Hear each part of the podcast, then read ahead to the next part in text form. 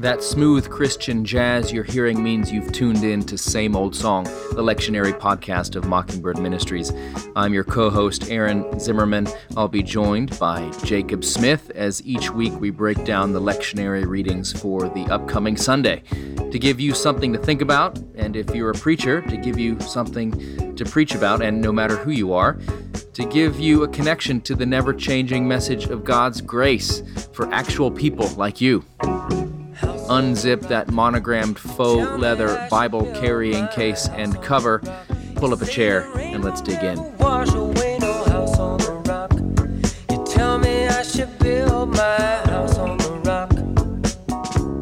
Dancing, dancing, dancing. You're a dancing machine. You're not Jake, but King David is. But before we yes. uh, before we talk about that, how you doing? Oh, that's good. Um, I'm doing great. I'm great. That was a great intro. I wasn't expecting that. So, um, but anyway, I'm doing it's well. Like Grace, you never expected it. It just surprises you. Surprise, just like the same old song, our genius. You know, just. Anyway, how are you? Uh, good. Um, we are deep into. You and I are both, uh, as as our listeners are going to find out, that we're recording this before we go on sabbatical. Uh, when they listen, we will be on sabbatical. Uh, so just send all of your hate mail and theological criticisms to uh, Neil McGowan and David Ben DeHart. And David Zahl. Yeah. Yep, our associate clergy and uh, and Dave Zahl.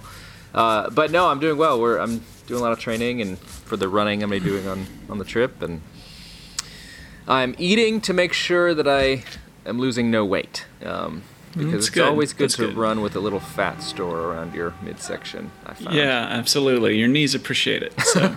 That's right. That's right. All that little pounding. Uh, well, good. Well, uh, yeah. Well, here so we are. We're recording. But everybody else is working. That's right. So, all you clergy, you're still working, and so we have done the work ahead of you. So, and prepared uh, some good little nuggets from our readings today to help you um, to help you preach in the dog days of summer.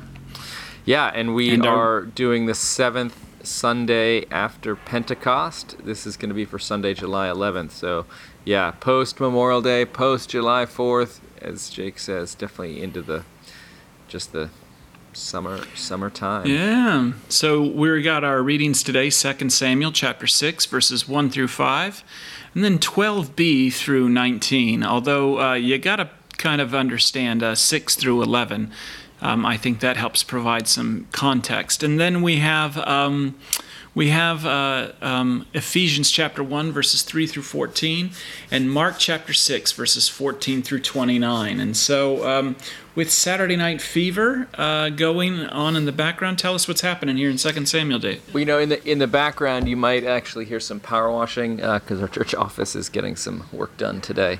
Uh, so usually Jake gets to steal the background noise battle with all of his uh, sirens, ambulances, uh, squeaking chairs. But today you might hear something on my end of things. But anyways, uh, there's a honking horn as if on cue from from uh, your office, Jake.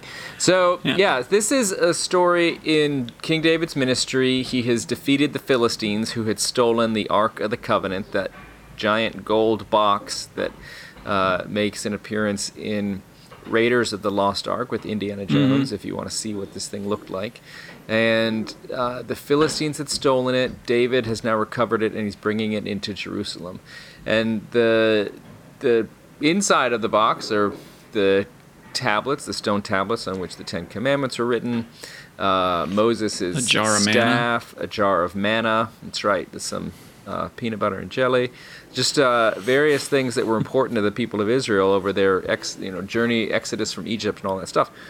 So uh, they're bringing the ark back, and uh, it's a big deal. Uh, if you ever visit St. Albans Waco after our church is done with its renovation, the case around our organ shows uh, a wood carving of this scene of David dancing mm. before the Lord as the ark is brought back into Jerusalem, and it's cool because there's a little a little castle in the carving where you, the, you, out of the window you see his wife Michal looking out on David dancing disapprovingly. Mm. Uh, the artist carved David wearing kind of a loincloth, which isn't exactly what he would be wearing in this situation. But, mm-hmm. um, but the deal is, the ark uh, is is a couple important things. The ark is the place where God dwells. This is why it's such a big deal. Not only because the stuff that's inside of it, which is important, but it's actually less important than what the ark is, which in Jewish thinking, it's the footstool of God, or it's kind of the throne of God and his footstool. Um, and the on the top of the cover of the Ark of the Covenant, um, this box, there were two seraphim, these sort of heavenly beings with these outstretched wings. Imagine sort of two angels facing each other with their wings pointing forward as they're they're kind of about to do a downward dog sort of situation, and their wings are pointing forward and like touching or almost touching right in the middle, um, and uh, the place where they sit is uh, is seen to be this place where God dwells. And so, for example, when it says that David was dancing before the Lord, uh, it actually means he, the presence of God was there, um, because the Lord um, lives. Kind of his presence is on top of the Ark of the Covenant. In Ezekiel, when the glory of the Lord departs from the temple, it's from that room where the Ark of the Covenant sits. So, uh, it, because of that, it's totally appropriate that there's all these sacrifices being offered and that all the music is being made. Um, I like to picture some flamenco dancers because it does mm-hmm. specifically mention castanets. We have no mm-hmm. idea what some of these instruments are. The Hebrew words are like, basically, it means shaky, shaky thing. Uh, and so they were like, well, what instruments do we have that you sort of shake? And they picked castanets. So uh, it could have been a fidget spinner for all we know, but they uh, they name all these instruments. Um, by the way, if you're a kind of church that believes only in a cappella singing and no musical instruments in church because the Bible doesn't say that there are any guitars or organs, I will say that based on 2 Samuel 6, you're okay with lyres, harps, tambourines, castanets, and cymbals. Heavy on the hand percussion there. So uh, they bring it in, uh, lots of sacrificing, and David is dancing. Uh, we find out later in the chapter that he's dancing with all his might. He is a dancing machine, and his wife Michal is displeased. It says she despised him in her heart in this passage. You don't really understand why, but later on, when David gets home later in the day, she tells him that she's upset because he danced so vigorously that he uncovered himself. So he's, you know, he's wearing like linen ephod, which is sort of like think of a, a loose sundress, a muumuu, if you will, and he's leaping and dancing so much apparently um, that he exposed, you know, his nethers. Uh, and there's some mm. debate about whether she was being literal or figurative about it, but she just thinks he's not being dignified enough as a king. Uh, and, yeah, well, yeah. she represents the old guard, right? And, and so, because so, it's, it's a wonderful thing for the presence of the Lord to come back uh, into Jerusalem. Um, mm-hmm. And I think if you were going to preach on this, uh, mention one that a cake of raisins is an aphrodisiac. So at the end, when it says he gave him a cake of raisins, then everybody went back home. You know what they were doing back home with those raisins. Yeah. No, don't wow. preach on that. Don't preach on that. Do preach um, on the presence of God in people's lives and be glad that we don't have an ark anymore and that Jesus makes it so that the presence of God lives in each of us. That's the point of the story. Great.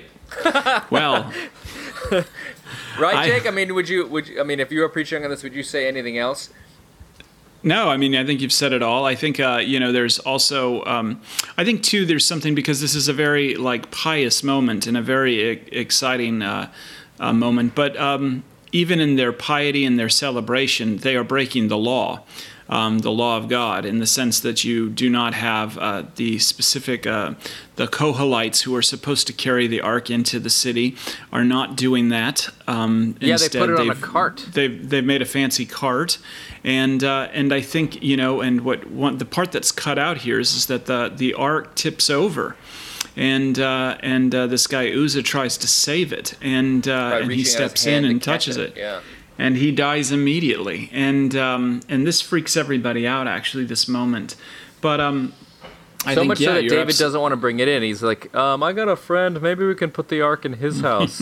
yeah, that's right. Sort of like, let's and see so, if he dies. Right, and uh, I, I, would say so. I would say that yes. I mean uh, that even in our piety, um, it is never perfect, and uh, and uh, that um, even our piety, it's never perfect. I would say, indeed, the presence of God is a wonderful thing. And uh, praise God because that presence has now come mediated by the Spirit. Uh, we can, uh, um, mediated by the Spirit and uh, um, in the person and work of David's greater son, we can dance with joy as well forever. And uh, um, for um, in the midst even of our mistakes and our piety. And so, uh, um, so God has got us covered. Yeah, and I think there could be a little PS here too about the fact that these people dance in a religious setting, in a liturgical setting, and that's not something that uh, I would ever allow at St. Albans Episcopal Church of Waco, Texas. Uh, if you've ever seen liturgical dance, it's well, it's got a checkered uh, past, and uh, sometimes it works, and but usually it doesn't, and uh, but I love the idea that there's times when your praise is so authentic and so heartfelt that you would actually dance. I mean, have, have you ever felt like dancing because of God? There's that song by that English praise band Delirious. Oh, I feel like dancing.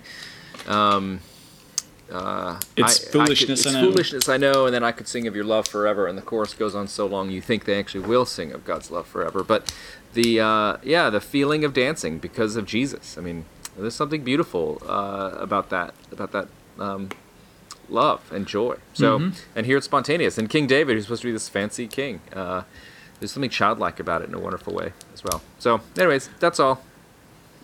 Yeah, I wouldn't touch that text with a 10 foot pole. but if you do, you've got some uh, guidelines to go by. All right, on to St. Paul's letter to the Ephesians, chapter 1. This begins, by the way, uh, preachers, uh, uh a time when you will be reading through Ephesians uh, over mm-hmm. this season. So if you'd like to do a little series on the book Sermon. of Ephesians, absolutely perfect timing to do that. And this Sunday is the beginning of it. Chapter 1, verses 3 through 14, which is just Paul's opening section of his letter, which he's usually trying to do after he introduces himself and who he's writing to and who he is. He then always goes into this thing of kind of a, a benediction, um, uh, kind of a both affirming who his audience is, like sort of like the people who are getting the letter. He's telling them how wonderful they are. Not really how wonderful they are, but how like all that they've been given in Christ. Like it's like this huge kind of combination of encouragement and doxology, praise, worship, all those sorts of things, just to. Uh, you know, remind them of who they are and what the gospel is and that they're loved. So he's doing a lot of this sort of stuff. Mm. Uh, it does talk about predestination. Jake, are you going to make that the focus of your sermon? Yeah, definitely. And so, uh, because uh, predestination's good news, you know, because it means uh, no matter what, no matter what you do, God has actually chosen you, and there is nothing you can do to separate Him uh, from you from His love. Um, I mean, and I think that that's the whole point, the way this argument. So, um, you know, there are like three kind of things that you could pull right out of this text immediately. Is first of all, God is not an abstraction, but um, He is uh, uh, the God and Father of our Lord Jesus Christ. And uh, because he's the God and Father of our Lord Jesus Christ, we are also his children uh, by adoption. And, um, and uh, because we have been adopted by um, our God and Fa- the God and Father of our Lord Jesus Christ, because of Jesus, we have received all of the benefits that come from that. In him we have redemption through his blood, the forgiveness of our trespasses. How? According to the riches of his grace that he's lavished on us. And with all wisdom and insight, he has made known the mystery, or essentially the revelation of his will, and that is that we should all be saved in Jesus. And so um, uh, this is a really good thing, and that this isn't just some sort of whim. Uh, this isn't about you, but this is what God has predestined you for.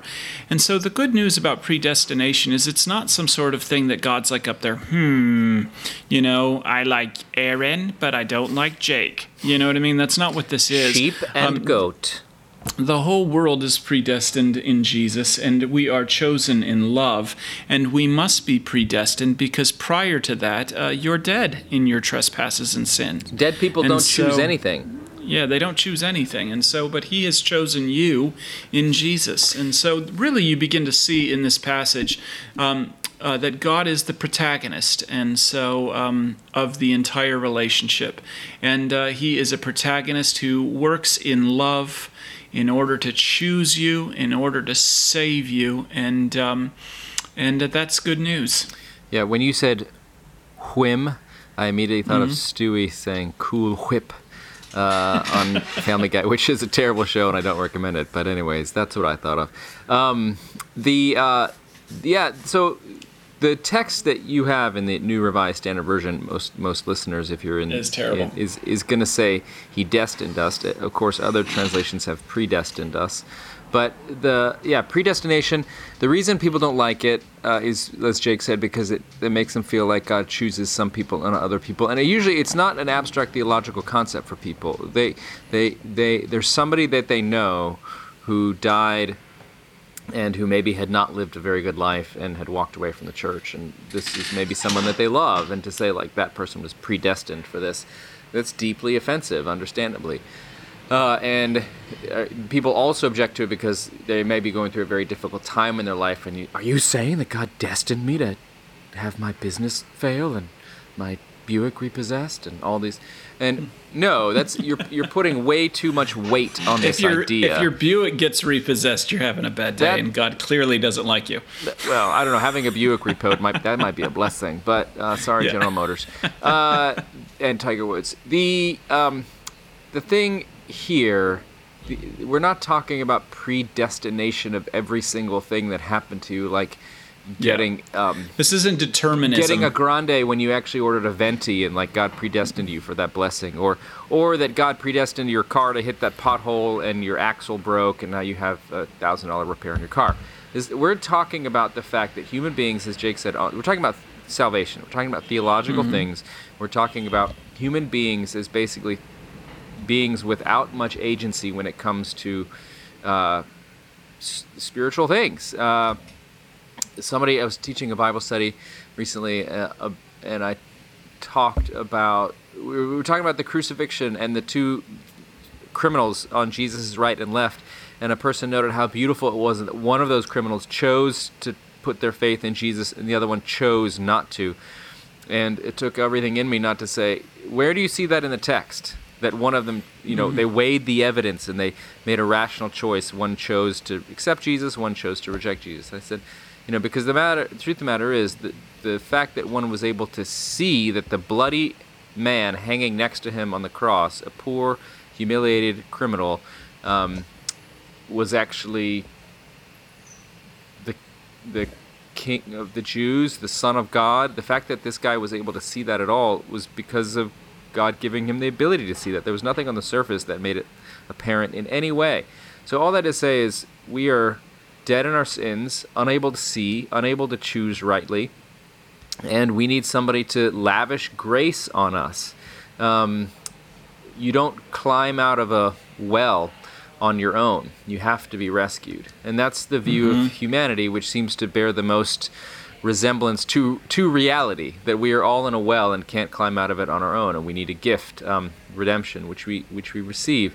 And the good news about this is it makes it not about your choice or not about your action. It makes it about God's good pleasure. It makes you you can rest in this as opposed to worrying about every little thing you do and whether you've stepped out of line and whether God stopped loving you or He's revoked His uh, love in some way. Um, but this has all been done kind of um, before the beginning of time, and it's just it's it's a wonderful thing. So don't don't make predestination about something that it's not about. Um, and as Jake said, it's not God picking and choosing favorites. It's really um, God, as, as as we know, God wants to save the whole world. That's that's His thing. And there's some mystery here, whatever. So I don't know if you want to preach about it, listeners. Um, but uh, it, if preached well, can be a statement basically saying that God chooses you. Don't worry about anybody else. God can take care mm-hmm. of them. The, what this means yeah. is that God has chosen you. God loves you, um, and God. And that's that's God, my yeah, point at the beginning. Fall, this, this isn't fall out of His grace. Well, that, but that this isn't an abstraction, and that's what people want to make predestination. That's what people want to make like the bound will, all of these things, because it takes salvation right out of our hands, which we we hate, uh, because deep down we want to earn it, and. Um, and I think that what this does, and the, the, the, point to hammer home on, is that this isn't abstract. This is a real God who really loves you, uh, demonstrated in Jesus Christ, and has uh, chose to save you, uh, that you might have having been predestined according to the purpose of him who accomplishes all things according to the counsel to his counsel and will so that we who were first to set our hope on Christ might live for the praise of his glory. And that's you. And so that's good news and there's nothing you can do to separate you from his love. Mm. yeah. And so we come to the gospel and that's uh, i mean mark chapter 6 verses 14 through 29 and I mean, this this uh, becomes uh, good news that God chose you because I mean, life can go down the crapper, as it just has for John the Baptist. And so Johnny uh, the he Bee. finds he finds himself in prison in the hands of an angry king who's made a bet and uh, has to cash it in. And so, uh, and that requires a head. That's right. There's also a great U2 song. It's the B side of the single. Um, gosh, what was it off of Achtung Baby? Uh, anyways, um, Ultraviolet maybe. Anyways, the beat it was a there's a song called Salome. It's not her name is not mentioned in the passage, but tradition holds that the girl who dances that uh, kind of captivates King Herod in this story uh, is named Salome, um, and uh, yeah, Herodias's daughter, uh, or as Bono sings, Salome. So, anyways. The story about the death of John the Baptist is this interlude in Mark's gospel where there's very little explicitly about Jesus other than that King Herod wants to know who this is and then he says some people think it's John the Baptist. And then you get this whole backstory. It's like a flashback to what happened. Side note, you, you may want to mention to your people that King Herod here is actually not a king. He's a tetrarch. He's a ruler of a portion of Israel. Don't you don't have to say that, but you can just mention that he is the son of Herod the Great, because you heard about Herod the Great when Jesus was born, the one who met the wise men and who, and that whole part of the kind of Christmas story, the nativity, nativity story. Um, this is his son, uh, and he's in charge of a smaller area of his dad's kingdom, namely Galilee, the place where Jesus is from. And so he, um, his half brother, Herod's other son, with another mama, uh, had been married to Herod's wife, who was again confusingly named Herodias. And John the Baptist has been criticizing Herod and Herodias for being married, since Herodias divorced her husband, married Herod, and um, John is saying that this is an unholy thing and scandalous and whatever. So, and John has a wide, a big audience, and he he captivates a lot of people. So John the Baptist is tweeting all about how awful Herodias and Herod are, and Herodias gets ticked. So. Uh, she kind of maneuvers the situation for Herod to uh, make a pledge. I'll give you whatever I want. And he's thinking maybe she'll ask for a new car or something but instead a Buick. Uh, yes, exactly, an enclave. And uh, but instead, her mom whispers in her ear to ask for something, which is what no teenage girl wants. I promise you. uh, but I guess she has been really, you know, her mom's put the fear of God in her or something. So she says, "Hey, stepdad, what I'd really like is the head of a guy on a platter." Uh, and John the Baptist. So they behead John, and and it, there's something here I always think about, kind of the randomness of life. There is John doing this ministry, and he gets arrested. He's in prison, and then just because of this like teenage dance at King Herod's party, he gets beheaded. I mean, there's something really just capricious about think, that thing. Well, I think there's a lot go. I think there's, uh, you know, it's interesting as we were saying in the pre-show. There's a, a there's a lot of silence here about Jesus, and um, and I think John, like according to the law, was right to criticize Herod Absolutely. and uh, taking his brother's wife, and uh, you know, and just kind of the whole thing was was messed up with marriage, and uh, and actually Herod. Um, on one level is the law of the land, and this may freak some folks out, but he, on one level, is right to throw John the Baptist in jail, and uh, because you don't criticize the ruler of the land. Very different time then. Uh, that you know you wouldn't want to shake up and cause revolution, and so he is um, he is as the, the the leader of the land, right to throw him in jail. And this is this is the point I think of the law. You're damned if you do and you're damned if you don't. And uh, but either way, um, somebody's head's going to wind up on a platter. I think Luther has a good thing to say about this particular text. Uh, he says, "When the murder of John the Baptizer was announced." that horrible crime, Jesus was silent and went away into the desert and fed the people and did not make an issue of it, but only preached the word and did his duty. Christian wisdom, therefore, means to commit oneself to the power of God and to turn one's cause over to Him who judges justly. A Christian can indeed, by the office of the word, judge sin, but he should not raise his hand against it unless he is compelled to do so by God or commanded by the word. And so when you are alone and unable to set everything right and straight, commit your cause to him who has more powers and who alone can do everything. I think that's the point of St. Paul in Ephesians. And I mean, and I think that's kind of some, a way you can go, you know. Um, as preachers, our main job is not to, um, you know, talk politics.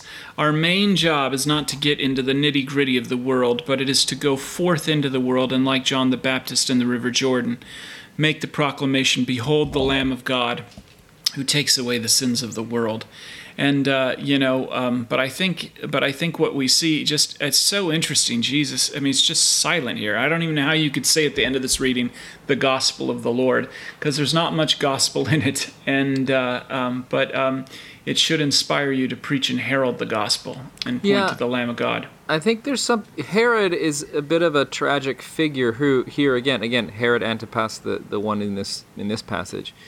Um, because he's hearing of Jesus and is curious about him here in Mark chapter 6. He's also someone that, even though he arrests John didn't because of his brother, because of his wife, he kind of didn't really want to. And it says, just fascinatingly, that Herod feared John, knowing that he was a righteous and holy man, and he had protected him. And when he heard him, um, he, he was perplexed, and yet he liked to listen to him. So it almost seems like after he was arrested, I imagine Herod going down to the dungeon to, to chat with John.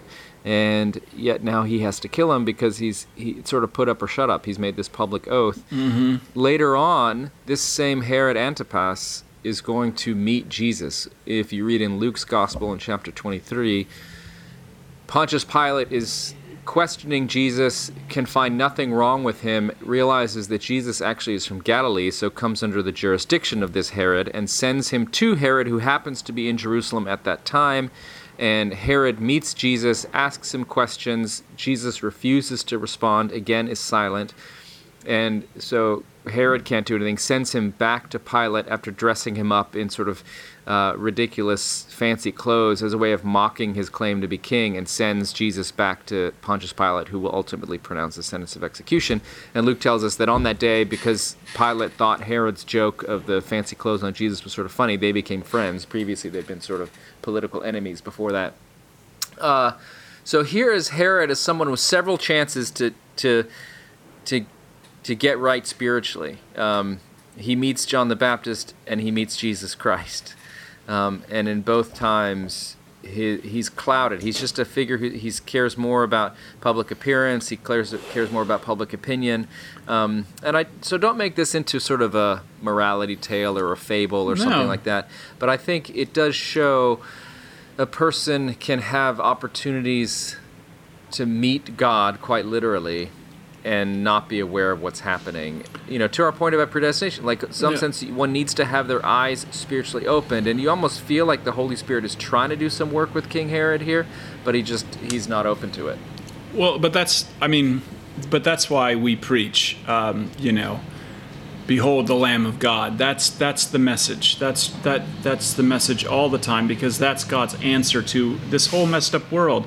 That's God's answer to uh, to uh, Herod's sin. That's God's answer to your and my sin. Um, that is God's answer, and uh, you know, and I think it's an important thing. Following, like the law can't save you, uh, but the Lamb of God can. That's right. Amen. Well, that'll do it for the seventh Sunday after Pentecost.